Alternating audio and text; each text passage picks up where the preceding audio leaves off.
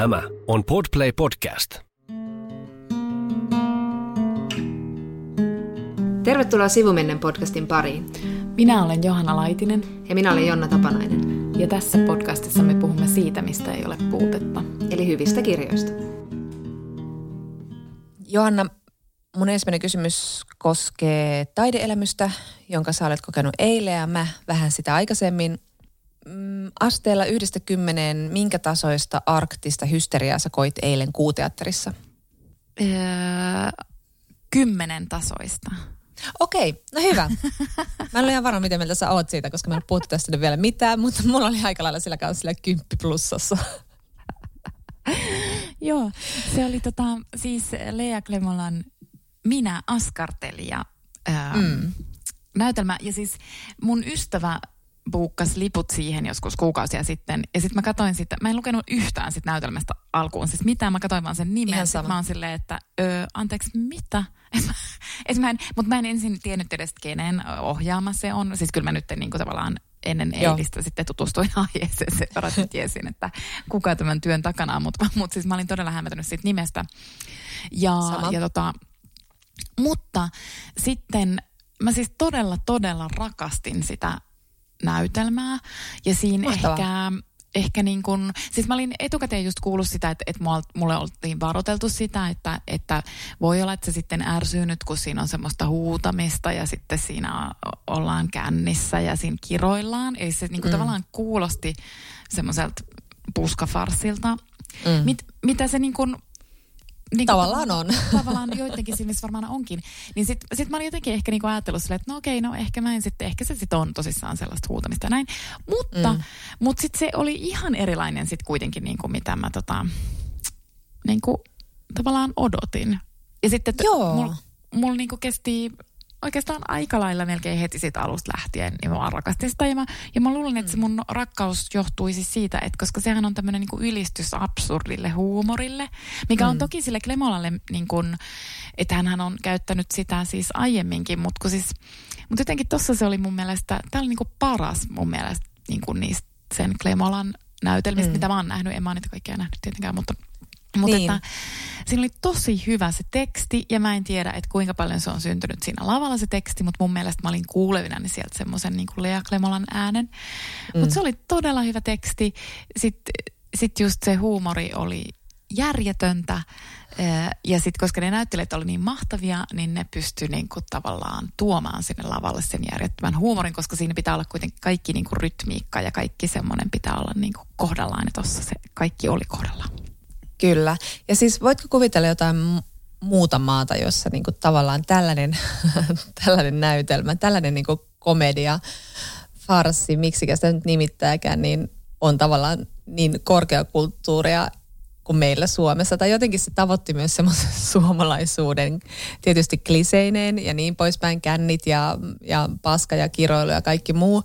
Mutta sitten siinä oli myös jotain sellaista, niin kuin, että tulee vähän semmoinen isänmaallinen olo tuollaisissa hetkissä, että tämä on niin suomalaista kuin voi olla. Ja mä en voisi kuvitella missään muussa niin kuin hienossa teatterissa, missään muussa maassa tällaista meininkiä.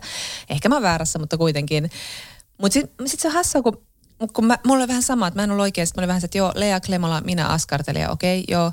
Ja sitten mä olin kuullut jonkun omituisen kommentin siitä ja sitten mä olin vähän niin kuin kiinnostunut. Mm-hmm. Mut, ja mä, mä tiedostan, että mulla on yleensä teatteriin mennessä, mulla on vähän semmoinen niin kuin, on pikkasen semmoinen ehkä, ehkä jotenkin niin kuin vastakarvainen olo tai jotain sellaista, että yleensä mä oon aika avoin taiteelle, että, että aika niin kuin, no ainakin vähintään neutraali, mutta yleensä kuitenkin aika silleen niin kuin avoin ja odottava ja, ja niin kuin, niin kuin aika anteliaskin on valmis antamaan kaikenlaisia anteeksi, jos siellä on jotain, niin kuin, joka koskettaa. Mutta ehkä teatterissa joku se semmoinen kollektiivisuus, tulee semmoinen, en mä tiedä, pelko, että pitää kannatella jotain tilannetta, joka ei ole miellyttävä, jos siis se näytelmä ei ole jotenkin omasta mie- omaan mieleen tai tunnu onnistuneelta, niin, niin sitten mulla on aina vähän semmoinen, ja sitten mä rupesin katsomaan sitä ja, ja se alkaa heti semmoisella karjumisella suurin piirtein, ja sitten mun vieressä oli, oli semmoiset naiset, oli jo heti hepulissa. Joku tylin eka lause sanotaan, niin ne on silleen, jonka jälkeen mä oon silleen, ei, no niin, katsotaan nyt hetki tätä ennen kuin niin aletaan näin. Mutta sitten siinä vaiheessa, kun Pirjo Lonka ja Elina Knihtilä on maannut jonkun kolme minuuttia maassa ja paininut jotenkin epämääräisesti humalassa, niin sitten mä se ei, ei pakko antautua. Ja sen jälkeen se oli vaan niinku sellaista, sellaista niinku hysteriaa. Ja, ja siinä oli ihan loistavia laineja tästä niinku elämän absurdiudesta, just tällaista niinku, että tällaistako tämä nyt on tällaista kuin askartelua, tämä nyt on se tämä loppuelämä. Ja sitähän se on. Täällähän me askarrellaan. Täällä me askarrellaan. Täällä me askarrellaan. Ja siis tavallaan sitten musta tuntuu, että me tullaan tänään puhumaan Karl Uwe Knausgårdin aamutähti romaanista. Ja sitten jotenkin, mä niinku, jotenkin mulla yhdistyy ne, niinku, vaikka ne on niinku tyylilajilta täysin erilaiset. Mutta kun siis tavallaan että siinä aamutähdessäkin on kysymys siitä, että ne ihmiset vaan niinku askartelee. Just niin. Ja sitten ne kuolee. Ja, ja sitten loppujen lopuksi ne kuolee. Mm. Niinku, et, niin. et, ja, siis, ja tavallaan kaikki miettii silleen, että no tätä, tätä että miten, niin kuin siis tavallaan siinä on kysymys niin kuin merkityksen hakemisesta ja jotain, niin kuin, että mitä mä nyt tässä askartelen. Niin, ja, ja kaikki ja haluaa löytää sen oman äänensä. Niin, ja pitääkö mun itse tietää, mitä mun pitää askarrella. Ja mä rakastin sen Lea Klevolan tota, näytelmässä just sitä Hanan, jota Joo. Elina Knihtilä näytteli Hanan aamo, joka oli just silleen, että et, ja se joutui semmoiseen niin kriisiin siitä, että kun hänen pitäisi just itse tietää, että mitä hänen pitää askarella, kun hän haluaisi askarella mallista. niin. Sitten mä että mä niin, mä niin samastuin niin. siihen. Mä, mä niin samastun. Minäkin haluan askarella mallista. Minä haluan, että mulla on malli. Minä askartelen. tai sitten tämä Pirjo Longan askarteluopettaja Anu, joka on, joka on kriisissä, koska Kaija Aarikan perikunta hänen kimpussaan, koska vain yhdellä tavalla voi askarella pallojen kanssa ja Kaija Aarikko tulee kimppuun, jos se tekee sitä samaa kuin hän. Ja, ja sitten hän on kriisissä, koska hän ei tiedä, että mitä enää voi askarella. ja sitten se tavallaan se niinku vie sen, sen että se Kaija Aarikan pallo, ja joku sanoo niistä, että sun pitää vaan niinku räjäyttää toi pallo ja tehdä sitä jotain ihan muuta kuin pallo. Mutta siis loppupeleissä niinku kuinka monella tavalla elämää voi esimerkiksi elää, että aika niinku, vähän niin kuin miten, jos nyt mennään Knausgårdiin, Knausgårdiin niin aika tota, samalla tavalla täällä tussataan ja, ja, ja sitten yritetään kuitenkin olla niin hirveän erikoisia. Mutta erottuminen on ehkä kuitenkin aika vaikeaa. Niin, ja sitten niin tota, sit, ehkä pari juttua, mitä mä haluan vielä nostaa siitä minä askartelijasta, mutta mut, mun mielestä siinä oli ihan mielettömän hieno siis tämmöinen niin Me Too kommentti siinä loppupuolella sitä näytelmää. Ja siis mm. mun täytyy siis sanoa tähän jo väliin siis tota toi, että mun kroppahan oli siis semmoisessa krampissa ja mä olin niinku todella uupunut fyysisesti sen näytelmän Joo. jälkeen, koska mä niinku nauroin. Sitten loppujen lopuksi mä en jaksanut enää nauraa. Sitten mä olin varmaan Joo. tosi rasittava niinku jotenkin vieresistujen mielestä, koska mä vaan hoin silleen, että apua, mä en kestä, mä en saa happea, mä en pysty, mä apua, en pysty, en pysty. no mutta anyway, mutta siinä oli semmoinen, siinä loppupuolella oli se kohtaus, jossa jossa taas Elina Knihtilän Hana-hahmo ja sitten tämä Pirjo Longan äh, Anu askartelija ovat mm. todella humalassa. Ja sitten mm. Eero Ritala, joka on vähän niin kuin langennut tähän Anu Askartelijan äh, karismaan, äh, niin Eero Ritala, joka siis näyttelee Eero Ritala nimistä hahmoa, niin hänellä on siis paha mieli, koska nyt tämä Askartelija on antanut palautetta hänen äh, näytelmästään, joka, joka oli askartelukurssin ää, päätösjuhlassa, pätkä siitä. Ja sitten hänellä on niinku paha mieli. Ja sitten heillä on itse asiassa ollut suhdekin. Ja niinku, että, että tässä on nyt niinku sekaantunut, mennyt niinku tosi monta soppaa sekaisin. Ja sitten mä niinku tajusin, kun mä katsoin sitä, äm, että et, et miten, epäkiit... et miten epäkiitollinen se uhrin rooli on. Että kun se siinä se Ritalan hahmo niinku yrittää just selittää, että hänelle, tämä oikeasti meni niinku ion alle hänelle tämä tilanne. Ja että et hän on niinku ihan hukassa ja niinku, että heillä on ollut tämmöinen valtasuhde, kun tässä on tämä askarteluopettaja.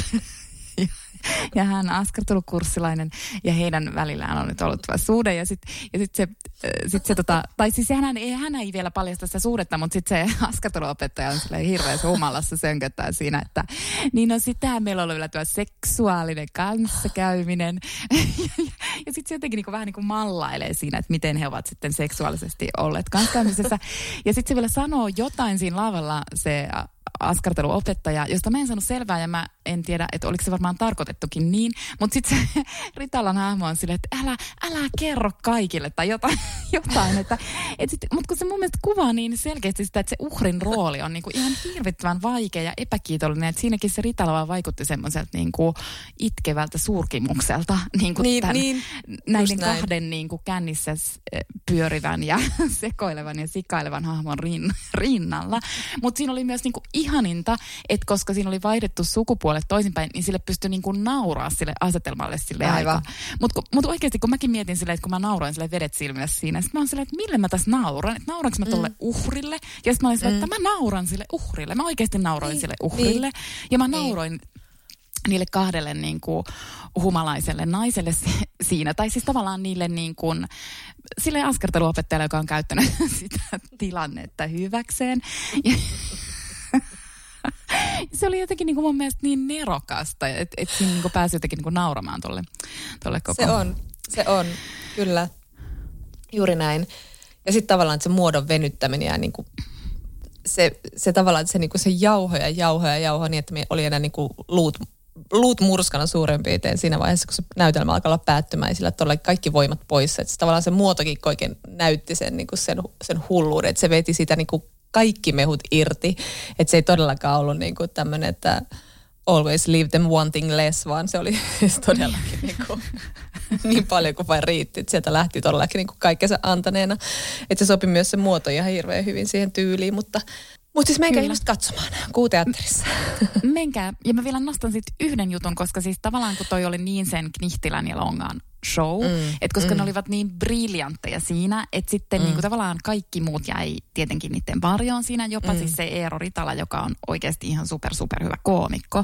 Mutta sitten mun mielestä siellä oli, siellä oli niin kuin muitakin hienoja hahmoja, mutta mun mielestä se esimerkiksi se Antero Jokisen hahmo oli silleen kiinnostava, koska, koska se oli niin traaginen ja se niin kuin tavallaan sille, sille aika niin kuin vähällä presenssillä se hahmo pystyi kertomaan tai vihjailemaan jotain niin kuin taustastaan, koska ainakin mulla heräsi siitä semmoinen niin kuin, eh, tunne, että, että siinä rupesi miettimään sen hahmon historiaa, että mik, miksi se oli se Antero Jokinen niin peloissaan mm. koko ajan, miksi se oli niin hermostunut, mm. miksi se oli niin läheisriippuvainen Markusta mm. ja, niin kuin, et, ja miten niin kuin, silleen ihan mielettömän hienolla tavalla se riisui sitä hahmoa koko ajan kaikista niin kuin maskuliinisuuden niin kuin symboleista ja merkeistä. Se oli niin kuin, siihen kannattaa kiinnittää mm. huomiota vaan siihen Kyllä, hahmoon. kyllä. Lopuksi hän on alasti siellä. Kyllä. Joo, kyllä. Mutta- se on aina hyvän Se komedian on merkki. aina hyvän komedian, komedian merkki, mutta, mutta en mä tiedä, siinähän viitattiin myös Mozarttiin ja kyllähän Mozartkin tota, koetteli Niin. rajoja, että ja toi Totta. lavalle tavallaan semmoista, joka oli ehkä vulgaarta, jota pidettiin teki vulgaarina Aivan. Aivan. No mutta siis tosiaan, tä- tämä, tämä siis kuuteatterissa, mutta, mutta Johanna, viime podcast päättyi sanoihin äh, ensi äh, kerralla saksalaista. Sosiologiaa.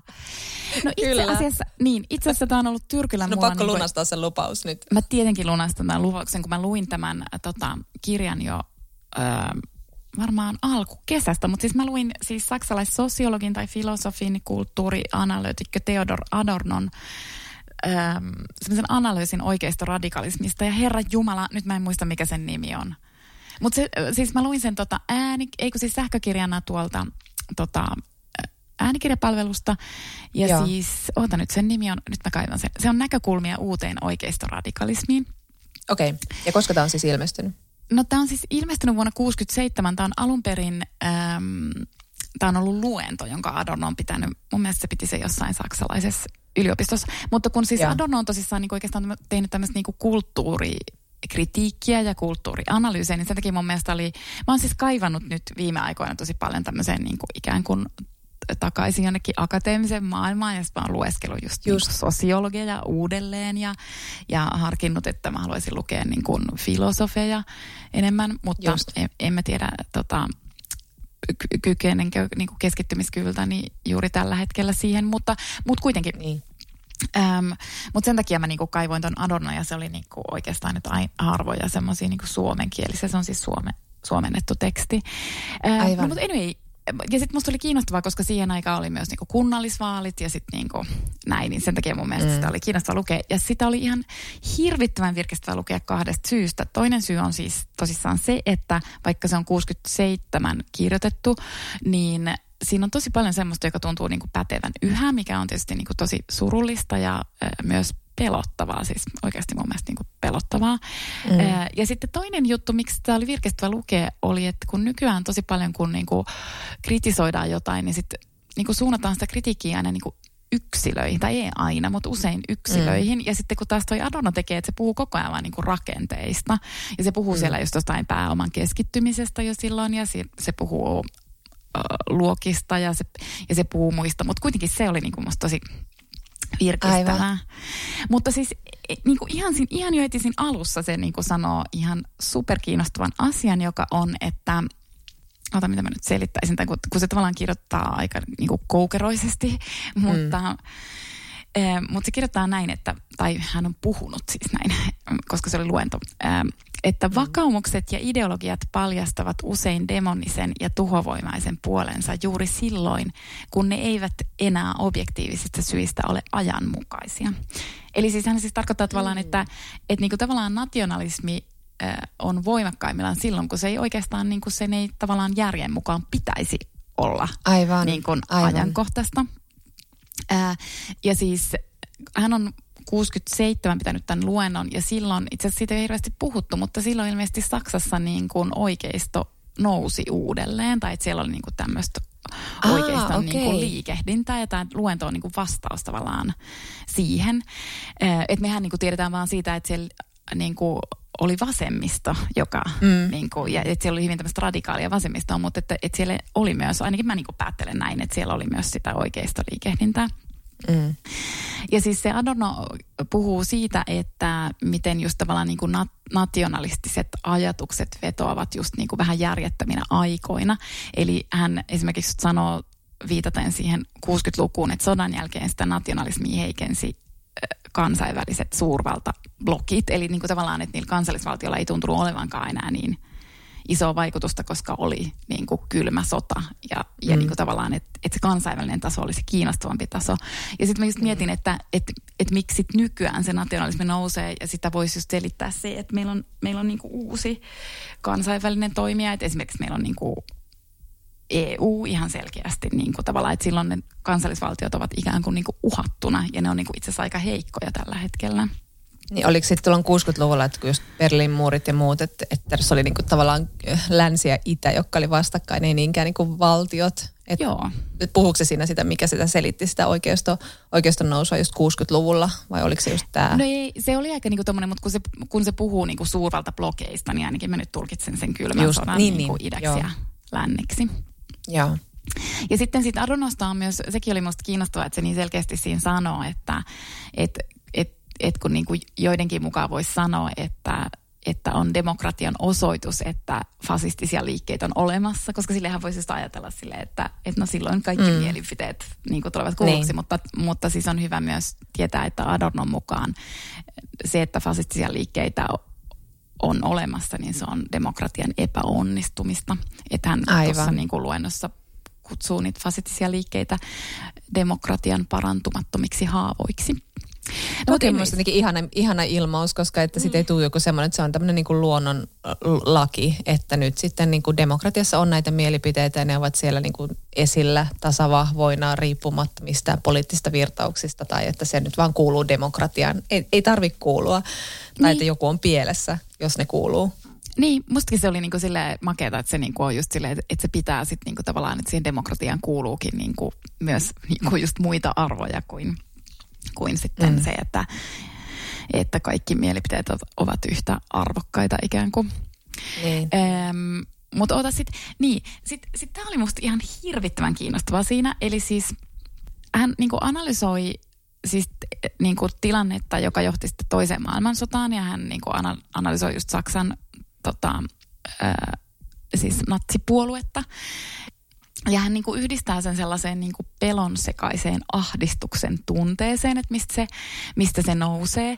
Ja hän Just. yhdistää oikeistoradikalismin menestyksen johonkin tulevaisuudessa uhkaavaan yhteiskunnallisen katastrofin aavistamiseen. Ja tämä on ihan mielettömän kiinnostava ajatus. Mm. Eh, koska siis niin kuin tavallaan, että hänen mukaansa oikeistoradikaalit elävät siis siitä, että on olemassa joku niin kuin tulevaisuuden katastrofi, joka on oikeasti valtava. Eh, mm. Ja, ja oikeistoradikaalit menestyy siksi, koska he sitten tarjoavat tämmöistä hyvin yksinkertaista politiikkaa sitten ratkaisuksi siihen kriisiin. Ja Adornon mukaan siis tämmöiset maailmanlopun fantasiat vahvistavat siis oikeistoradikalismia. Ja hän Just. sanoo näin siinä luennossa, että oikeistoradikaalit liikkeet tavallaan toivovat katastrofia.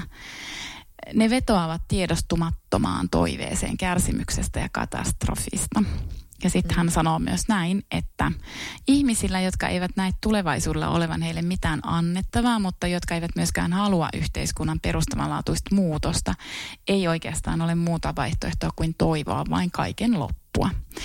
Se, mm. että nämä ihmiset tiedostumattomasti toivovat yhteiskunnan tuhoa, johtuu heidän yhteiskunnallisista olosuhteistaan. He eivät kuitenkaan toivo oman ryhmänsä perikatoa, vaan jos mahdollista perikatoa koko yhteiskunnalle. Ja siis tämä on niin kun, siis hirveän mielenkiintoista, koska mä rupesin miettimään, että voiko se olla myös sit niin, että niin paradoksaalista kuin se onkin, että esimerkiksi niin kun oikeista populistit, populistithan eivät siis nykyaikana usko niin kuin ilmastonmuutokseen, tai ainakin he suhtautuvat siihen hyvin, hyvin e- epäillen. Mutta voiko myös olla, että niinku ikään kuin tämmöiset niinku ilmastonmuutoksen kaltainen ikään kuin kaikki, niin kuin katastrofi, joka näyttää siltä, että se tuhoaa kaiken, että se niin kuin sataa kuitenkin niin kuin oikeista populistien laariin. Niin, niin. No. Siis tavallaan jos uskoo tuohon Adornon ajatukseen siitä, että mm. et niinku tavallaan, että et silloin, että mitä epävarmempi tulevaisuus on, mitä niinku tavallaan synkeämmät ne tulevaisuuden kuvat on. Mm, kyllä, niinpä. Niin silloin niin. Niinku tavallaan se antaa tilaisuuden oikeistopopulisteille ikään kuin tarjota niitä jotain omia mm. NS-turvallisia ratkaisuja. Niin ja sitten ylipäätään se semmoinen, miten se lähtee just tuosta niin kuin ahdistuksesta ja pelosta ka- kaiken suhteen, niin kuin, mitä ajatellaan, miten niin kuin pakolaiskriisi 2015, miten se ruokki tuollaisen niin kuin ennennäkemättömän populismiaallon ja, ja sitten se lähtee niin kuin, musta tuntuu, että tapahtuupa mitä tahansa negatiivista, niin jotenkin se saadaan, saadaan käännettyä ja spinnattua niin, että se sataa niiden laariin. Mutta sitten mä mietin tätä ilmastonmuutosta, kun sitten toisaalta niin kuin just maahanmuutto on sellainen ja sitten vaikka niin pandemia on sellainen asia, joka, no vaikea sanoa, onko se nyt satanut suoraan niiden laariin. Pandemia toimenpiteet tai ainakin nämä rajoitukset ja koronapassit ja kaiken maailman jutut varmaankin jollain lailla, mutta sitten me mietin, kun, kun tätä ilmastonmuutosta on kuitenkin ruvettu freimaamaan, koska siis Euroopassa kuitenkin ilmastonmuutoksen seuraukset varsinkin näkyy niin vahvasti kaikki kuivuudet ja sateet ja, ja tulvat ja muut vastaavat, että et mä luin sitten taas Atlantikista sellaisen jutun varmaan kesällä, että siinä oli siis niin kuin, että tavallaan, että ne ei enää voi kieltää suoraan ilmastonmuutosta, mutta ne, ne muuttaa sen äh, freimauksen sillä tavalla, että ilmastonmuutostoimenpiteet on just semmoisia eliitin ylhäältä sanelemia äh, ja niin kuin tavallista duunaria koettelevia toimenpiteitä – joissa se elitin perse taas säästyy ja duunari maksaa niistä toimenpiteistä, mutta että ilmastonmuutos sinänsä on totta, että ne tavallaan niin ajaa kaksilla rattailla, että heidän toimet voivat kyllä pelastaa sen, että ilmasto ei muutu näin radikaalisti, mutta sitten, sitten taas niin kuin nämä ilma, tämän eliitin tai vassareiden ilmastonmuutostoimenpiteet taas sitten kurittaa kaikkea. Että jotenkin se semmoinen, että on ollut pakko myöntyä siihen, että ilmastonmuutos on totta, mutta, mutta niin kuin, siinä oli esimerkki Espanjasta, että siellä, siellä tota, mikä sen on se niiden Vox, Vox-puolue, muistaakseni, no joku nyt kuitenkin niin ajaa just semmoista jotain kansallista tyyliin luonnonsuojeluhanketta tai metsähanketta. Mä en nyt muista detaljia, sori, tämä on tosi hatara mutta, mutta joka tapauksessa niillä on joku tämmöinen kansallinen tämmöinen vähän niin kuin ilmastonsuojeluhanke, joka on täysin erillinen mistään niin kuin tämmöisistä tietenkin tämmöistä multilaterealeista ja lateraaleista keinoista, niin kuin vaikkapa EUn yhteisistä tai jostain päästötavoitteista ja muista, koska ne on vaan sitten sit suoraan sitä, sitä tota niin, vittuilua tavalliselle ihmiselle – että kyllähän ne niinku kaivaa tosta sen, mutta siis on aika niinku ovelaa, miten ne sen taas, vähän niin kuin pandemia, ihan samalla lailla niin kuin pandemia on myös, niinku, kaikki on tämmöistä niinku eliitin, ää, eliitin keinottelua ja, ja niinku just Niin, ja siis tavallaan toihan niinku, siis tavallaan se on just niinku tosi järkevääkin, niinku monin tavoin järkevää, että sit sitä ei kiistetäkään sitä, joka on niinku aika ilmiselvää, mutta mm. sitten vielä, että se niinku todella, tai siis tavallaan jotenkin mä mietin, että tuossa Adornon, kun sehän tekee melkein tuommoisen, no niin kuin tämmöisen kollektiivisen psykologisen tulkinnan siitä, mutta että niin, sehän just niin kuin tavallaan niin. just pitää paikkansa, että sitten et sitten he pystyvät just val, valjastamaan sen tuommoisilla aika niin kuin konkreettisilla lupauksilla. No tossa se on vähän eri asia, kun se liittyy, mutta siis sitä samaa ilmiötä, mutta että se liittyy just siihen, että me vastaan eliitti, mistä Adorno niin. itse asiassa myös kirjoittaa, tai, tai, tai siis puhuu siinä luennossa, koska niin kuin hän siinä luennossa puhuu niin kuin vasemmistointellektuelleista ja siis siihen mm. aikaanhan niin kuin tavallaan se kaikkein pahin vihollinen oli kommunismi, että nythän se mm. on niin kuin maahanmuutto ja maahanmuuttajat ja sitten niin kuin vasemmistointellektuelli. No ehkä sitä voisi niin kuin nyky oikeista populistit ihan sujuvasti käyttää, mutta sitten se on myös ehkä joku viherhipsteri tai joku, niin. joka, niin kuin, joka on sitten se pahin niin kuin ikään kuin vihollinen, mutta mutta oli musta kiinnostavaa siinä Adonon luennossa, koska hän, hän tota, sanoo näin, että, niin. että, että oikeisto radikaalit vetoavat tässä myös saksalaiseen epäluottamukseen sellaisia ihmisiä kohtaan, joilla ei ole selkeää virkaa tai pysyvää asemaa ja jotka ovat epäkäytännöllisiä haaveilijoita. Mun, mielestä, mun mielestä tämä niinku kuvaa niinku täysin nyky oikeista populistisia ajatuksia jostain liberaaleista. Epäkäytännön haaveilija, eli nauskode. Ja sitten Just. Adorno sanoo myös näin. Liikkeet kokevat olevansa voimattomia teoreettisissa kysymyksissä, siksi ne hyökkäävät argumenttien sijaan niitä esittävien intellektuellien kimppuun. Mm. Oikein mun mielestä kiinnostavaa. Mm. Tai siis se mm. pätee niin kuin nykyaikana. Niin, niin, kyllä. Niin. Joo, toi on kyllä tosi kiinnostavaa. Toi, niin ja kyllähän tämä niinku va- varmasti siis tämmöinen niinku epävarman tulevaisuuden maalaaminen, niin kyllähän se niin kuin saa ihmisiä aina käpertymään sisäänpäin ja, ja niin kuin on aina puhuttu, että globalisaatio aiheuttaa tietynlaisen niin kuin sisäänpäin käpertymisen ja kansallisvaltio ja pälä pälä tyylisen ajattelun, mutta sitten sit miettii, että mitähän niin kuin tavallaan, kun miettii, että Suomessakin kuitenkin niin kuin yli 90 prosenttia suomalaisista pitää ilmastonmuutosta vakavana ongelmana, mutta meillä se tietenkin aina menee jos ajattelee tätä maailmaa, että ne, jotka ehkä äänestää persoja, en tiedä, niin ne jumittaa sinne jossain bensan auton, tai millä se niin tämä keskustelu jumittaa johonkin niin yksityisautoilun rajoittamiseen, joka niin kuin vakavasti rikkoo ihmisen yksilön vapautta ja, ja niin poispäin.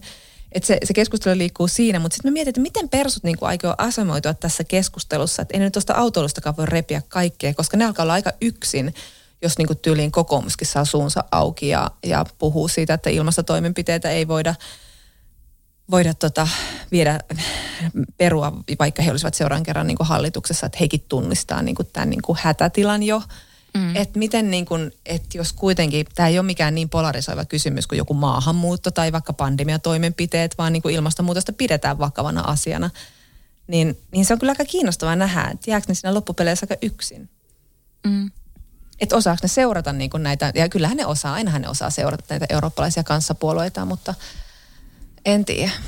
Niin, niin, ja nyt mäkään en itse tiedä, että mikä se malli sitten ulkomailta niille olisi tuossa. Niin, Mutta joku siis... kansalliset su, te, te, turvesuot, ei kun keskusta hoitaa turve, turve tota, peltojen pelastamisen, se, mutta en niin. tiedä mikä se niiden... Okei, okay, mä hoidisin nyt jotain tosi outoa, mutta siis, että, että joku, joku kansallinen pelastakaa, en tiedä mitkä. Mutta sitten, niin, niin, ja mm. sitten kun tavallaan, sit se Adorno myös tässä niin kuin kirjoittaa siitä, niin kuin, se puhuu tämmöisestä niin kuin vaarallisesta korkeatasoiseksi tekniikaksi kehittyneestä vihjailun muodosta. Ja tämäkin pitää nykyään mm. siis paikkaansa. Kyllä, Et niin kuin tavallaan, niin. Että hän niin kuin, että niillä on niin kuin ne keinot just niin kuin tehdä vihjailuja, koska siis Adornon mukaan niin kuin jo silloin 60-luvulla radikaalit ei voineet olla avoimen antidemokraattisia, vaan niiden piti tehdä niin kuin myönnytyksiä demokratialle. Mm. Mm. Mutta että, että sitten hän sanoo näin, että radikaalin ideologian vastustamisessa olennainen taito on oppia tunnistamaan se, kuinka totuutta käytetään väärin epätotuuden nimissä. Just. Ja sitten hän sanoo myös näin, että juuri silloin on oltava erityisen varuillaan, kun oikeistoradikaalit esittävät näennäisen konkreettisia väitteita. Ja siis nykyäänkin hän niin kuin tavallaan, että aina on nämä niin. luvut ja aina on ne faktat, Just. jotka niin kuin tuodaan Joo. pöytään. Mutta että niin kuin tavallaan sitä Adonon niin kuin vihjettä seuraten, niin silloin just pitäisi olla ennen kaikkea niin kuin silleen, että hetkinen, että, että mitäs nämä luvut olikaan ja mitäs nämä faktat olikaan. Just näin. Just Mutta että, että tässä hänen luennossaan, niin hänellä oli myös niinku, tavallaan vastaukseen on nämä ei ole sinänsä hirvittävän, tai ne on ne tavallaan konkreettisia, on näitä itse konkreettisia keinoja, että miten sitä niinku tavallaan demokraattinen valtio voi vastustaa sitten tämmöistä niinku oikeistoradikalismia, niin esimerkiksi mm. hän niin kuin selkeästi puolustaa tämmöisiä lainsäädännöllisiä keinoja, jolla, jolla tätä tällaista niin kuin, ikään kuin propagandaa tai tällaista niin kuin retorista vihjailua voitaisiin mm. rajoittaa. Mm. Ja, sitten, ja sitten hänen niin kuin se ehkä pääviestinsä on, että, että ei saa vedota mihinkään inhimillisyyteen, että se ei niin kuin toimi. Hän, on, hän sanoo silleen, että, että, että, että ne ahdistavat ja saavat ihmiset tuntemaan itsensä heikoksi. Mutta että hänen pointtinsa on se, että ihmisille pitäisi kertoa, että miten oikeista radikalismi on vaarallinen myös heille. Mm, Koska hän niin, on siis niin. sitä mieltä, että oikeista radikaalipolitiikka vahingoittaa väistämättä myös sen omia kannattajia. Ja se on niin kuin se, että tämä on niin kuin vihje tavallaan, että jos haluaa sitä vastustaa, niin sitten pitäisi vaan niin kuin argumentoida ja pystyä osoittamaan, että millä tavalla se niin kuin mm. ei itse asiassa hyödytä sen kannattajia, vaan pikemminkin päinvastoin. Niin. Mutta sitten, sitten. jakson kirjaamme, jossa tässäkin niin itse asiassa puhutaan tosi paljon peloista.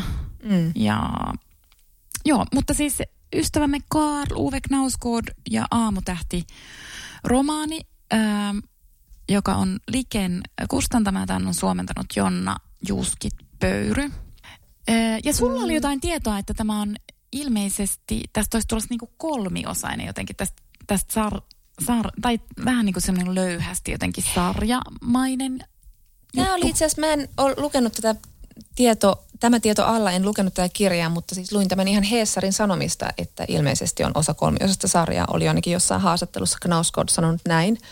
Okei, ja siis sen mä tiedän, että Ruotsissa on tulossa se niin kuin seuraava romaani Aa. keväällä. Eli mä veikkaan, että se tulee okay. Norjaskin keväällä. Okei. Okay.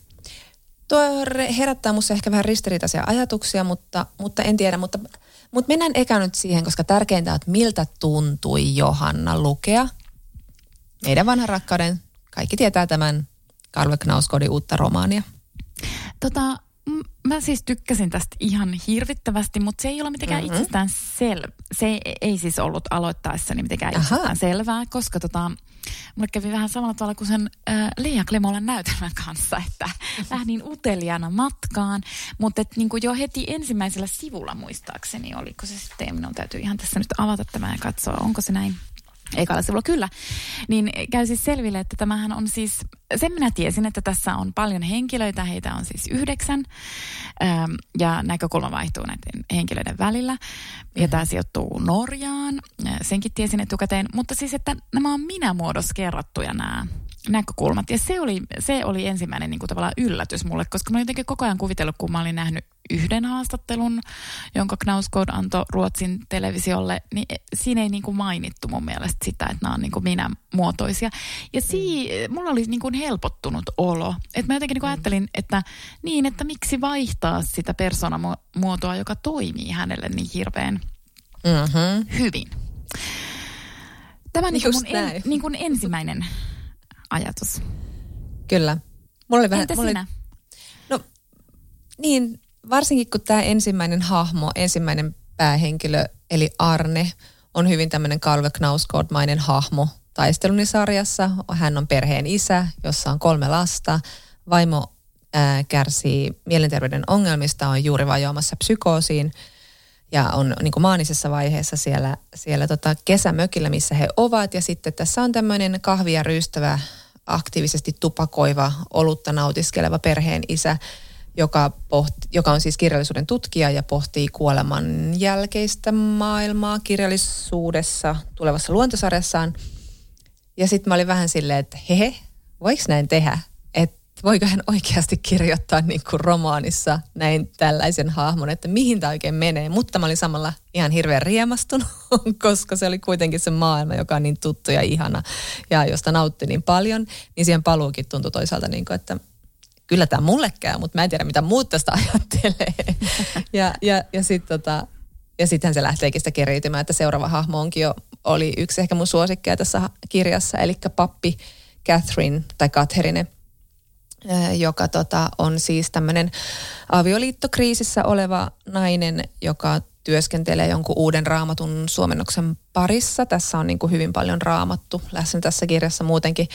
Ja sitten tämä Katrine tapaa sellaisen vähän ärsyttävän miehen tai hän ei oikein valmis tapaamaan tai kohtaamaan tai keskustelemaan minkään tuntemattoman ihmisen kanssa lentokentällä, kun hän on palaamassa joltain reissulta työmatkalta kotiin.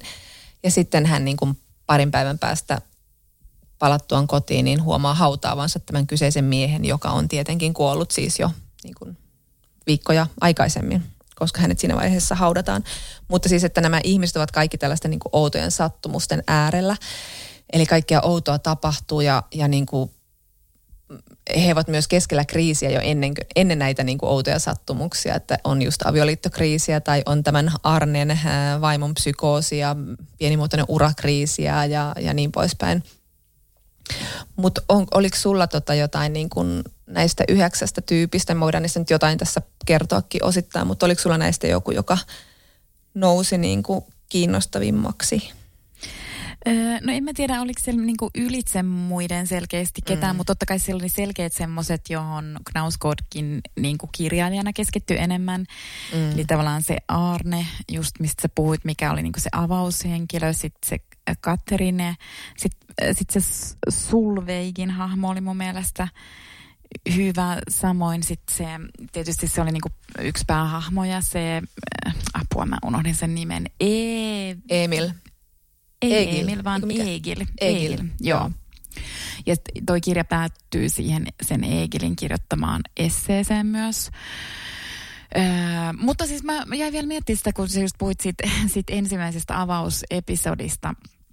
Että mä, mäkin niin kun tavallaan ajattelin, että eikä se nyt voi olla sattumaa. Että sitten mä mietin, että voiko se olla niin kuin, että se ei niin kuin tavallaan voi olla sattumaa, että se on niin ikään kuin Knausgård-mainen ikään kuin asetelma mm. sen taistelun sarjan jälkeen, mutta siis sitten mä mietin, että voiko se olla vaan silleen niin kuin vähän semmoista härnäystä tai sellaista niin kuin, mm, mm. kun sitä Knausgårdiahan niin kuin tunnetusti ärsyttää niin kuin se, että häntä vaikka kritisoidaan jostain, niin sitten mä niin kuin jotenkin tykkäsin siitä, että se oli ihan silleen, että in your face, että et mä, et mä teen niin kuin mit, mitä haluan. Ja se on, niin kuin hy- ja se on hyvä niin. Mun mielestä se on mm. hyvä, että tekee niin kuin haluaa kirjailijana. Ja sitten mm. niin kuin, ja tavallaan, että että oliko se niinku myös vähän sellainen niinku alleviivattu viesti siitä, että okei, että tämä on niinku fiktiota, että nyt ette saatte sit sitä fiktiota, kun siitä autofiktiosta on nyt häntä niin kritisoitu, että no tässä on nyt sitten sitä fiktiota, mutta mm. niinku, kuinka fiktiota se fiktiokaan sitten niinku on. Et jos, niin, toi on niinku, hyvä, hyvä pointti. Tavallaan, että että hän ikään kuin, niin kuin tarjoilee sille, että no kattokaa nyt, että tässä on minun näköinen mies. ja, niin kuin, ja tosin siis että ilman sitä taisteluni-sarjaa, niin eihän me osattaisi osattais tunnistaa siitä Knauskoodia, mutta, et, mutta kuitenkin niin jotenkin mä ajattelin, että se, että se on joku niin kuin viesti ehkä tai joku, en mä tiedä. Mm. Ja sitten mä mm. mietin, että mä oletan, että se on myös hämäystä. Että mä en usko, että se Arne sitten kuitenkaan on Knauskoodille itselleen läheisin hahmo. En mä tiedä. Mm. Mutta mä niinku mm. ajattelin, että ei ehkä kuitenkaan, vaan ehkä just se Egil varmasti. Egil. Tai, mm. tai sitten mä mietin, että voi olla niinku tosi moni muukin noista hahmoista. Niin, Esimerkiksi kyllä. just se Katterine voi olla hyvin läheinen mm. hahmo hänelle. Mm. Mm, koska hän myös pohtii paljon niin kuin just tätä pappina olemista ja, ja, ja sitä, että miten niin kuin se vaikka ihmisen hautaaminen on aina niin kuin sellainen tietynlainen koettelemus, jossa tuntee itsensä ulkopuoliseksi, vaikka yrittää olla sen niin kuin yhteisön niin sanottu paimen ja yhteen kokoaja, mutta, mutta että se, se oli hirveän hieno hahmo, mutta siis tässä on niin kuin, no sä sanoit jo tuon Solveikin, josta pitää siis sanoa sen verran, että hän on siis sairaanhoitaja ja hän on tota, myös omaishoitaja omaishoitaja, hänen äitinsä on sairas ja sitten tota, hänen ö, työpaikallaan sitten hän on tämmöisen niin kuin kuolleen ihmisen äärellä suorittamassa tällaista niin kuin elin, elinten talteen ottamista niin kuin tuleville elinsiirtopotilaille ja sitten tämä kyseinen kuollut potilas herääkin henkiin kesken tätä leikkausta ja hänellä tapahtuu tällainen outo asia ja sitten siellä kotona myös asioita, mutta, mutta että jollain tavalla nämä oli aika silleen niin kuin vaihdettavissa nämä kertojat, että, että tavallaan tietyllä tavalla näillä on aika samanlainen ääni, että ehkä sitä erottuu jotkut tosi röyhkeät hahmot. Tässä on semmoinen toimittaja jostain, joka on niin kuin ällöttävä, semmoinen överi, alkoholisti, sarjapettäjä ja, ja niin kuin semmoinen niin kuin omassa hybriksessä elävää toimittaja, joka on alennettu rikostoimittajasta kulttuuritoimittajaksi. Se on hänelle alennus ja hänellä on niin kuin tämmöinen perinteinen toksinen mieshahmo. Mutta sitten nämä, nämä hahmot on aika lailla vaihdettavissa, mutta sitten kuitenkin risteilee näiden kaikkien elämässä ja tuo taas sen semmoisen meille hirvittävän tutun niin kuin Knausgård-tyylin. Eli siis niin kuin juuri tämän, että pysähdytään yksityiskohtiin ja, ja katsotaan niitä ostos, ostoksia ja katsotaan minkälaista ruokaa laitetaan ja, ja pysähdytään myös sellaisiin niin kuin vähän äm, tietyllä tavalla niin kuin, no mun tänään taas saatana sanat kateissa siis sellaisia, sellaisia tota... Eikö toi kirosana oli vähän sille ylimitotettu? Mutta...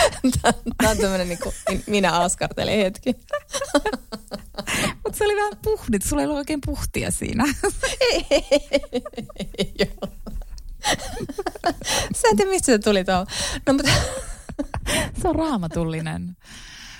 No mutta semmoisia niin kuin gore, gore yksityiskohteja, otan sitten englannin apuun, koska suomea ei löydy, niin tyylin, että jonkun niin kuin potilaan vaippaa vaihdetaan ja kuvaillaan, millaista se paska on. Että se niin kuin todella pysähdytään siihen, siihen niin kuin kaikkien yksityiskohtaiseen, mistä niin kuin moni äh, Knauskoodia kritisoi. Myös tämän kirjan osalta on kritisoitu sille, että kuinka tarkkaan sun todella täytyy kertoa, että joku lataa tiskikoneen, ottaa pesupulverin, laittaa sen siihen boksiin, laittaa sen boksin kiinni, laittaa tiskikoneen kannen kiinni ja käynnistää ohjelman. Et on, onko tämä tarpeellista, mutta sitten toisaalta se on myös se asia, miksi Knauskoodia rakastetaan ja millä hän tavallaan niin kuin perustelee musta niin kuin aika paljon koko niin kuin kirjallisesta tuotannostaan siis siitä, että, että, että niin kuin ihminen, joka ei pysty olemaan läsnä elämässään, niin voi jotenkin yrittää kirjallisuuden kautta olla läsnä elämässä, vaikka me ei siihen pystytäkään. Ja jotenkin se, missä mä olen varmaan puhuttukin monta kertaa, en, en ole ihan varma, mutta kuitenkin mulle se on aina ollut semmoinen niin tietyllä tavalla se elämä näyttäytyy aina tosi kauniilta ja kiinnostavalta just sen takia, että mä saan katsoa jotenkin ihmisten tosi arkisia toimia ja toisteisia toimia ja niin kuin täysin niin kuin, no niin kuin banaalin asteelle vietyjä no niin, no niin tylsiä ja samanlaisia, mutta sitten niissä on jotain myös sellaista siinä, siinä havainnoivuudessa ja siinä keskittymisessä siihen, mitä tehdään, että siinä on myös se niin kuin joku elämän kauneus, mitä ehkä niin kuin Knausgård itse tavoittelee, joka on itse taas sitten sanonut, että hän ei pysty olemaan läsnä elämässään muuta kuin kirjoittaessaan. Hän on läsnä paikalla, muuten hän on jossain muualla koko ajan. Niin, ja sitten tavallaan, no toki, että jos siitä ei tykkää siitä tyylistä, niin sitten ei tykkää, mutta kyllä mä oon niin ihan samaa mieltä, että sehän on sen mieletön vahvuus, ja se osoittaa sen taas tuossa kirjassa, just se, että, että siitä tulee niin elävää. Siis kaikki, sit, sit mm. mitä se kirjoittaa, niin se rupeaa elämään siinä sivuilla, et, ja että just tulee niin se kokemus, mistä me ollaan aiemmin just erityisesti Knausgårdin kohdalla puhuttu, mutta tuleehan se niin kuin muidenkin kirjailijoiden toimesta, että sä niin kuin tavallaan sulaudut siihen kirjaan ja yhtäkkiä sä oot niin kuin, että se kirja on mm. sulle sinun aivoillesi niin kuin totta. Ja Knausgårdilla se vahvuus just liittyy tohon, että se kertoo kaikki asiat. Mä itse asiassa kiinnitin oikein huomiota tuossa, kun siinä on se Egilin hahmo, jonka poika Viktor, joka on kymmenvuotias poika ja niillä on tosi etäiset välit ja se Viktor tulee yhtäkkiä sinne Egilin mökille, jossa se Egil asuu. Mm. Ää, ja ja ne, ne ei niinku kohtaa ollenkaan siis toisiaan ja se on siis suoraan sanottuna vähän kummallinen sen poika, se on niinku kummallisen mm. aggressiivinen ja muuta. Mutta sitten kun se menee vastaan sitä poikaa bussille, niin sitten se, että Knausgård kirjoittaa tällaisenkin, että ja se, ja se niin kuin, saa sen tekstin eloon ja se tuo sen, sen niin kuin toden, toden tuntuiseksi sen tekstin, kun se on silleen, että et sitten se menee, se, se Egil menee siihen bussin viereen, sitten se kuski on siellä jossain bussin uumenissa kaivamassa jotain lasten äh, rattaita kiskomassa ulos sieltä niin kuin ala, äh, loosterista. Ja mm. sitten, sitten tämä Egilin hahmo kysyy siltä bussikuskilta jotain, mutta se ei vastaa se bussikuski. Ja yhtäkkiä sille vastaakin jostain selän takaa joku miehen ääni, että joo, kyllä mm. tämä bussi tuli Oslosta. Että se niinku jaksaa tavallaan kirjoittaa tollasenkin, kun tosi Niin, niin, niin. vaan silleen, että et varmaan maistaisi sen vastaa. bussikuski vastaamaan. Mutta kun Nauskod ei tee sitä, vaan että niinku tavallaan siinäkin tulee joku pikku mutka ja niinku pieni pidennys ikään kuin siihen jaksoon. Mutta että, että se on niinku kyllä sen, Kyllä. sen niinku mieletön vahvuus. Mutta mun piti vielä sanoa noista, noista äänistä, että se on niinku ihan totta, että vaikka siis Knausgård itse sanoi äh, tässä haastattelussa, minkä säkin oot kattonut, mm. ää, niin hän sanoi, että minulle oli tärkeää, että näillä on erilaiset äänet näillä hahmoilla, mutta ei näillä kyllä ole erilaiset äänet. mutta sillä, sillä tosissaan sillä toimittaja Rentulla on. Sehän on niinku karikatyyri, mm. mutta Mm. muuten ei ole. Mutta jotenkin, jotenkin mä niinku sitten, ja osa niistä hahmoista jää tosi etäisiksi ja näin, mutta mm. mä luulen, että osittain siinä on myös sitä, että Siis mä en tiedä, tämä nyt on niinku spekulaatiota, mutta kun siis mun mielestä Knausgårdin tapa kirjoittaa on se, että se ei oikeasti hirveästi editoi. Ja että se, mä en usko, että se on esimerkiksi tuossa hirveästi miettinyt, että se on ruvennut kirjoittaa ja sitten ei olla mietitty episodien vaikka paikan vaihtamista. Mä voisin kuvitella, että sen tyyli kirjoittaa on se, että se aloittaa ja sitten se aloittaa just siitä Arnesta ja sitten Mm. Mm. kirjoitetaan niin, näin Niin. eteenpäin. Ja sitten, että siinä alussa on vähän enemmän niitä hahmoja, mutta sitten osa niistä hahmoista jää niinku vaan pois, koska siis se etenee se kirjoittaminen. Siis että joku toinenhan olisi voinut olla silleen, että pitäisikö editoida kokonaan nämä hahmot tästä sitten pois, mutta hän ei ole tehnyt niin. Ja jollain tavalla Aivan. mä niinku tykkään siitä. Siinä ei ole oikein niinku mitään järkeä sille Niin, just kerronnan tää. tai niinku jonkun juonen Mm. mm. kannalta, mutta se on silti niinku, se tekee jotain sit kiinnostavaa ja sitten kun ne vaan, ne vaan niinku ikään kuin jää silleen jonnekin ne hahmot, me ei ikinä tiedetä mm. mitä niille tapahtuu ja siis suurimmalle osallehan me ei tiedetä mitä tapahtuu, että ainoastaan niin kuin siis se, että noissa kaikissa luvuissa on tosi uhkaava tunne, tunnelma ja niin kuin, mm. hän onkin sanonut, että hän on inspiroitunut just kauhukirjallisuudesta ja, ja tässä hän niin kuin kokeilee semmoista kauhukirjailijan taitoja, mm. mutta että se niin kuin todella niin kuin, että jotenkin musta tuntuu vaan, että mä jotenkin tulkitsin itse sen äh, niin kuin esseitä edeltävän luvun perusteella. Mä olin vaan silleen, että, että varmaan ne kaikki on niin kuin joko kuoli tai niiden läheiset kuoli. Mä niin kuin ajattelin, että niitä kaikkia mm. kohtasi jollain tavalla kuolema. En minä tiedä, tulkitsit sen samalla tavalla, mutta...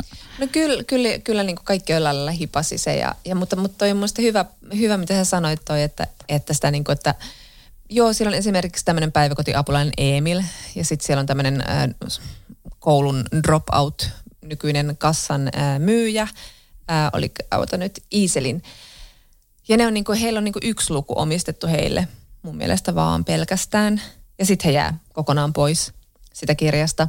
Että tavallaan voisi olla, että, niinku, että mitäs järki näillä nyt, että mitä he palvelevat tässä tarinassa. Mutta tavallaan se on niinku, ei kaiken tarvitse toimia semmoisten tiettyjen lainalaisuuksien suhteen, että tämä tyyppi on tässä siksi, että hän voi sitten tuottaa sen niin kuin, mm. tarkoituksensa ja lunastaa paikkansa siellä lopussa, vaan hän on ihminen tässä tarinassa ja hänellä ihan kaikki oikeus olla, vaikka hän ei olisi mukana siinä loppuhuipennuksessa. Ja mistä me tiedämme, mitä hänellä Knauskodilla näiden hahmojen suunnitelmassa näiden varalle nyt sitten, jos tämä jatkuu sarjana tämä kirja.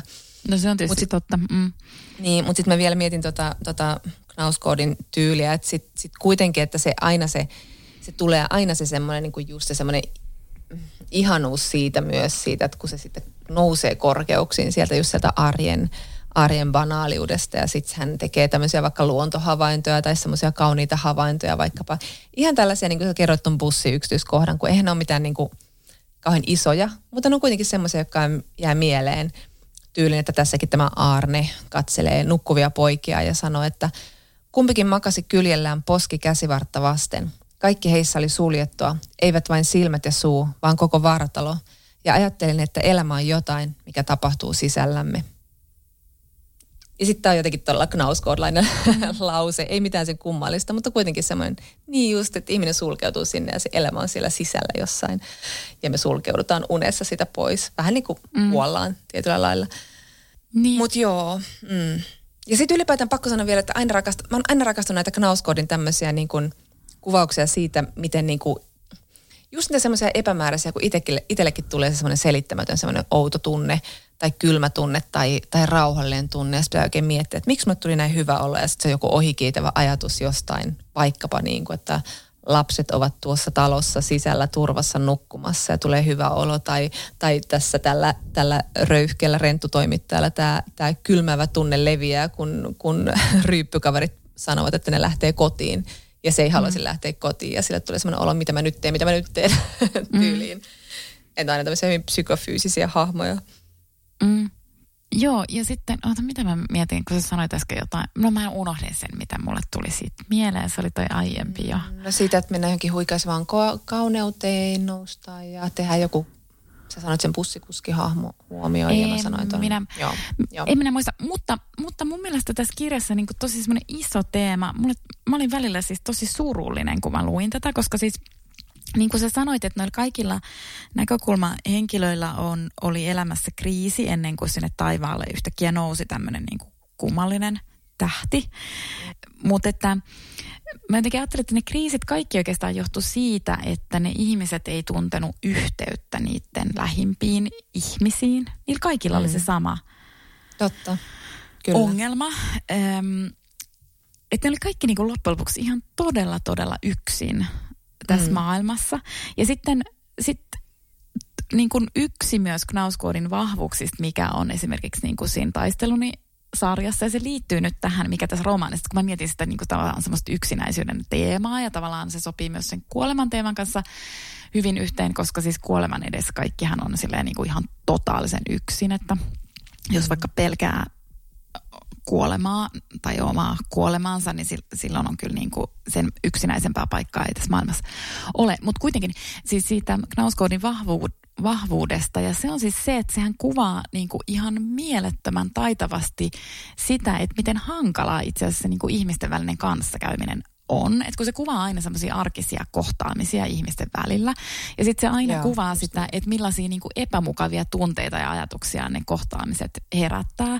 Ja ne aina nousee mm. siitä, että kun ne kohtaamiset ei useinkaan mene elämässä just silleen, kun on ajatellut, että ne ei olekaan niin sulavia ne kohtaamiset. Tai ne ei niin kuin noudatakaan ikään kuin semmoisia jotain meidän toiveita tai meidän suunnitelmia. Ja me ei niin kuin, mm, mm. Niin kuin tavallaan, että me ei niin kuin oikein osata niitä koskaan. Ja tosi usein me jäädään ainakin hetkeksi ehkä niin kuin miettiä. Joko siinä hetkessä me ollaan silleen, että okei, tämä meni nyt vähän sille oudosti, tai sitten me saattaa niin. miettiä joskus niin kuin pitkäänkin jälkeenpäin. Ja se on niin kuin sen mm. ihan semmoinen mieletön niin kuin lahja, että silloin siinä taistelun sarjassahan koko ajan just puhuttiin siitä, että se on niin kuin häpeä kirjailija, että kun Mm. kun se vatvoo just kaikkia niitä asioita, jotka herättää häpeää. Tässä, tässä ne ei ole niin semmoisia, se ei ole niin voimakkaasti muista häpeällisiä, mutta et siinä on koko ajan se niinku mieletön hankaus ihmisten välillä. Että on niinku tosi mm. vaikea mm. olla ihmisten kanssa. Niinku. Niin, ja koko ajan niinku aistitaan ja tehdään tulkintoja ja sävyjä ja voiko vielä jäädä ja voiko vielä sanoa, voiko pyytää, mitä voi tehdä. Ja, ja just tuommoista kit, ja niin kuin näissähän niin kuin myös, myös niin kuin se korostuu se, koska siis tässä tämä aamu, tai tämä aamutähti on siis tällainen niin kuin, olkoon tai ei, se voi olla Lucifer, se voi olla Jeesus, se voi olla lopun aika, se voi olla vaan ihan tähti, mutta joka tapauksessa aiheuttaa sen, että niin kuin ihmiset alkaa käyttäytyä muutenkin tosi omituisesti ja tapahtuu just tämmöisiä outoja asioita, että, että ihminen herää henkiin kesken elinsiirtoleikkauksen tai, tai niin kuin ei kuole, vaikka kuolema olisi pitänyt tulla ihan ilmiselvästi että, että se tavallaan se tulee semmoinen, niin maailma joutuu semmoiseen niin limboon tai bardoon kaikkinensa, ettei ole eläviä eikä ole kuolleet oikein, tai niin mä jotenkin ajattelin sitä. Mutta kuitenkin mä alan mennä siihen, että, että, tota, että siis se kauhu tulee siis tästä aamutähdestä, joka sitten loistaa siellä taivaalla ja, ja saa niin kuin kaikki käyttäytymään tosi kummallisesti, mutta tässä on, käytetään tämmöisiä tiettyjä kauhuelokuva kliseitä, niin kuin just se, että, että siis niin kuin eläimet ja lapset ja sitten mielenterveysongelmaiset ihmiset käyttäytyy jotenkin ihan niin kuin sekopäisesti, niin kuin säkin sanoit sitä Eikilin pojasta, että, että siis yhtäkkiä tien yli kävelee laumarapuja ja tämä on niin kuin tosi, tosi vanha klisee ja myös vähän semmoinen raamatullinen heinäsirkkasade tyylinen ratkaisu, mutta se toimii kuitenkin, kun se luo tätä tämmöistä maailmaa. Tässähän on tosi ahdistava tunnelma just siinä, mm siinä, ja nyt mä muistan, mitä mä yritin sanoa aikaisemmin, mutta just se, että ne, se niin kuin myös korostuu näiden ihmisten väliset hankaluudet, koska niin kuin kaikki on jotenkin vähän niin kuin maanisia ja levottomia ja niin kuin aggressiivisia, ja, ja sitten niille tulee sellainen olo, että ne haluaa niin kuin tehdä jotain, että ne pääsee pois siitä tilanteesta tai rikkoa ihmissuhteen tai, tai niin kuin lähteä töistä, irtisanoutua tai muuta vastaavaa. Mm. Ja siis mä sanon vielä sen, että toi musta toi, niin kuin ylipäätään tämä on musta ihan kiinnostava kokeilu tämä kauhu, koska mä tykkään kauhusta tosi paljon ja, ja sitten tavallaan tämä yhdistelmä tätä tämmöistä arkista kuvausta ja sitten näitä yliluonnollisia elementtejä, niin mä tykkäsin tästä kyllä tosi paljon. Jollekin tämä voi olla vähän, että what is he doing, mutta mä kyllä tykkäsin tästä. Ja sitten tässä on kuitenkin semmoisia aika pelottaviakin hetkiä, että tässä just tämä yksi mielenterveyspotilas karkaa sairaalasta ja hänen hoitajansa – eh, no en muista nimeä, niin menee hänen peräänsä sitten sinne metsään. Turid. Menee hänen peräänsä sinne metsään, jostain niin puoliso. Ja sitten ää, siellä hän näkee miehen, joka kävelee nopeasti ja nykivästi siellä pimeässä metsässä. Ja sen pää on iso ja raskas kuin härällä ja sen paljassa selässä on kolme pitkää lettiä. Ja sillä on valtavat sormet, jotka on harallaan. Ja sitten siinä lukee, että mies kääntyi ja katsoi minuun. Hänen silmänsä olivat keltaiset eikä se ollut mikään mies. Se ei ollut ihminen. Ja sitten siihen päättyy se päivä yksi. Tämä on siis kahden päivän romaani. Että hyvin Joo. tämmöisen kauhuelementtiä. Kyllä, ja sitten tota, sit se todella häpeilemättömästi käyttää semmoisia vähän niin kuin cliffhanger-mäisiä lukujen loppuja, vaikka niin kuin sanottuu, että ne, se ei välttämättä jatku sit se ikään kuin se luku. Et me ei koskaan saada niin kuin tietää, että mit, mitä, sille, mitä, mitä tapahtuikaan sille tietylle cliffhangerille ikään kuin, mm. mutta, tai sen tietyn cliffhangerin jälkeen. Ja sitten just se kauhuelementit, tässä oli niin jotain kömpelöä tässä romaanissa. En tiedä, oletko samaa mieltä kuin minä, mutta mun mielestä mm. tässä oli jotain kömpelöä, mutta mä tykkäsin siitä. Mä tykkäsin siitä, että se on semmoinen niin karhea ja se ei ole niin täysin hiottu. Mun mielestä niin kuin, joo, Musta kömpelyys tuli joissain sisäisissä monologeissa, joissain semmoisissa vähän semmoisissa omituisissa pohdinnoissa että ne oli semmoisia vähän niin kuin nopeita ja nykiviä, omituisia, semmoisia niin. lyhyitä niin kuin pohdi, pohdiskeluja, mutta tavallaan ehkä ne kuvaisi jotain niin kuin sisäistä monologia, mitä ihminen käy itsensä kanssa. Mutta siis mun täytyy sanoa, että Knausgårdilla on kuitenkin trendin enää, että kun hän kuitenkin niin sitten käynnisti tämän uuden autofiktion buumin. Mm-hmm. Ja nyt, nyt kun tällä hetkellä niin kuin mun, mun mielestä ainakin, ja meillähän on myös trendin enää, mutta et siis niin kuin, et, niin kuin tosi kiinnostava alue on itse asiassa se, mitä ei voi järjellä selittää. Kaikki tämmöinen niin kuin yliluonnollisuus ja enteet ja ihmeet ja ilmestykset, että ne jotenkin, niin kuin, niistä tuntuu, että niissä on jotain tosi puhuttelevaa ja niin se on niin kuin jotain semmoista kauhean kiehtovaa. Mm. Että mä niin kuin mietin, että hän, hän selkeästi on mennyt sitä kohti tässä rohkeasti.